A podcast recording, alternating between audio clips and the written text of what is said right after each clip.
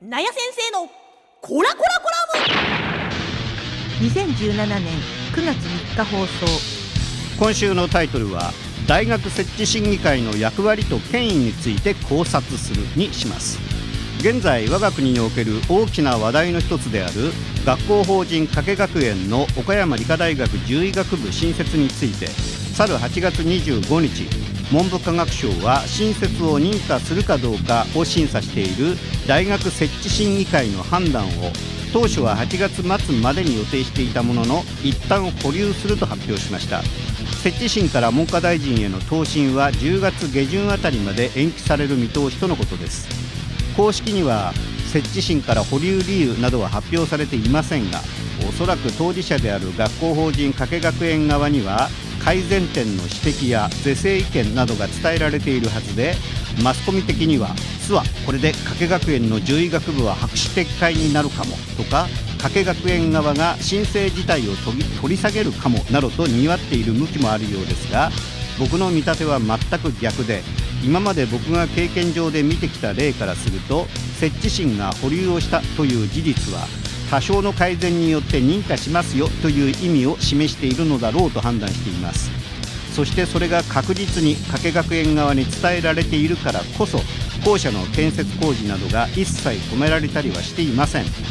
保留の末に不認可となる可能性もあるのだとしたら工事の続行など法人側にとってはリスクの拡大以外の何者でもありませんからね。まあ出来レースそのものというか世間的なほとぼりを冷ますための期間を保留期間としているだけなんでしょうよ。諸々の人たちが。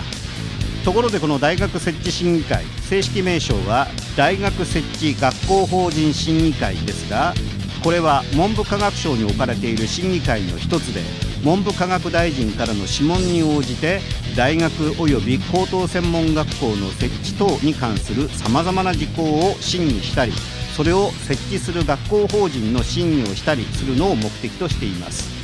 つまりこの審議会は大学設置分科会と学校法人分科会に分けられており大学設置分科会は学校教育法に基づいてその教育課程や教員組織校舎やキャンパスなどが大学設置基準に適合しているかなどを審査します。また学校法人分科会は私立学校法及び私立学校振興助成法に基づいてちゃんとした財政計画や管理運営計画などが立てられているかまたはその学校法人の寄付行為及びその変更の認可に関する設置基準に適合しているかなどを審査します。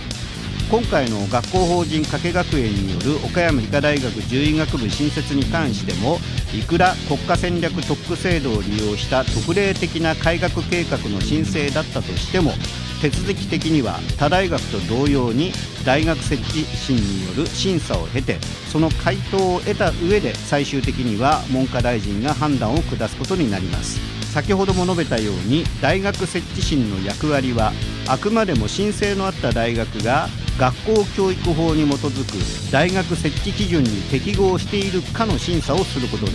同様に設置審の学校法人分科会は私立学校法や私立学校振興助成法に基づいてしっかりとした財政計画や管理運営計画がなされている経営母体なのか運営理事会が形成されているかを審査する目的を持っています。ただその1点が目的となります。それに対して文部科学省及び文科大臣は開学認可を下した時点から私学助成金などといった公的な財政支援つまり大学とは大切な国の税金を投入し続けていく対象となるわけですからそれに対する直接的な責任を担うことになります。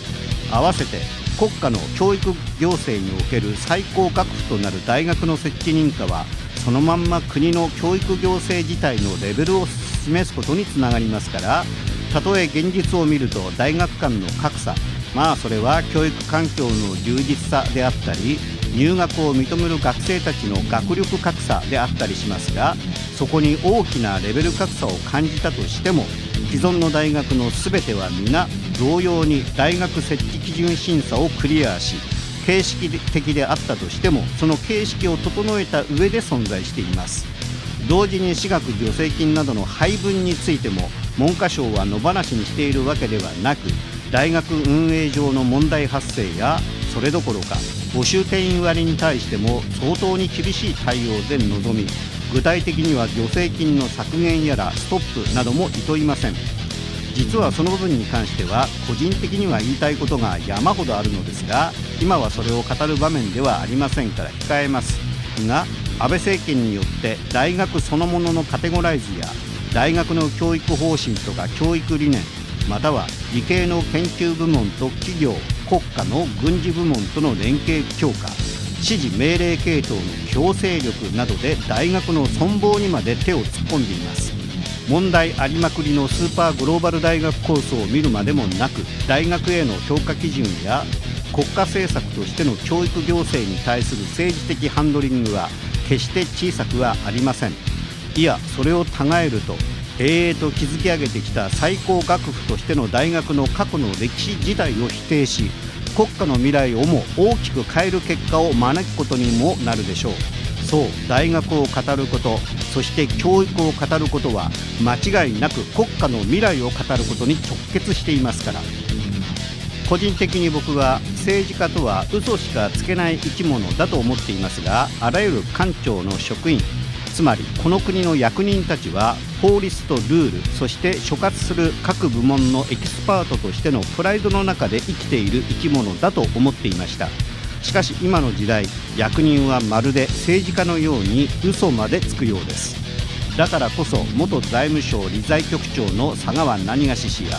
元総理補佐官の、えー、泉何がし氏または元首相秘書官の柳瀬何がし氏などといった役人たちが国会質疑の場に次々と登場し平然と明らかな嘘をついたり臆面もなく私の記憶ではなかったと思います。またはそのような証拠も資料も私が調べた限りではなかったのでなかったのだと思います。とうとうと口にする姿を見て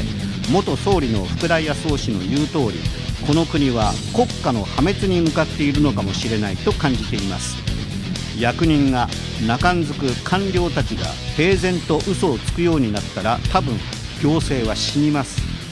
中でも現在はこともあろうに国税庁長官の座につく佐川何がし氏などはあれほどまでに国会質疑で堂々と何度も財務省側から売却価格の提示や交渉をするなどありえない。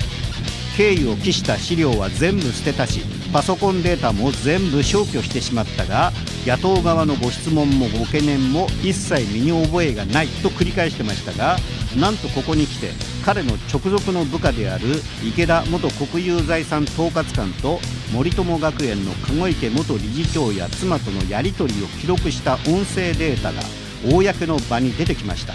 これはほぼ決定的な証拠となるでしょう。同時にその音声データはこともあろうに森友学園の塚本幼稚園内部で録音されたものだと判明もしています。つまり財務省側がわざわざ塚本幼稚園まで出向いて話し合いをしていたという証拠でもあります。そんなことは過去の例からもありえないことですし当時の部下の行動予定や記録など上司の佐川理財局長は把握も報告も受けていなかったというつもりですかね。そしてそれが明らかになった今に至っても彼は弁明も釈明もましてや謝罪の言葉の一言もないというのはどう考えたって納得できるものではありません。すでにもはや業務上の問題ではなく彼の人間性の問題と捉えるべきでしょう。同様に加計学園疑惑においても校舎内の豪華パーティー会場やらワインセラー設置予定などが記載された新校舎の建築設計図面が大量50数ページにわたって外部流出してきました。どうしても不正は許せないと考えた内部関係者からのリークのようですね。しかしその資料から判明した最も重要なポイントはこれまで加計学園側が説明してきたバイオセーフティーレベル3に耐えられる作りにはなっていないのではないかという専門家や研究者たちの指摘です。これは重要かつ怖い話です。そしてもう一つ森友学園問題において籠池夫妻が逮捕・拘禁されている直接理由となっている補助金の不正受給とそれを目論んだであろう金額の異なる建築見積書の存在が実はこの加計学園疑惑でも判明したようです。しかし森友学園の場合は6000万円程度ですでに返還もされています。片や加計学園は軽く100億円を超える金額が動いている出来事いや疑惑です。なぜ加計幸太郎理事長は取り調べすら行われていないのでしょうか。政治家と官僚の関係改めてさまざまな思いがそこには出てきます。来週はこのことに焦点を当ててもう少し解説と講義を加えたいと思います。今週はここまでとします。以上です。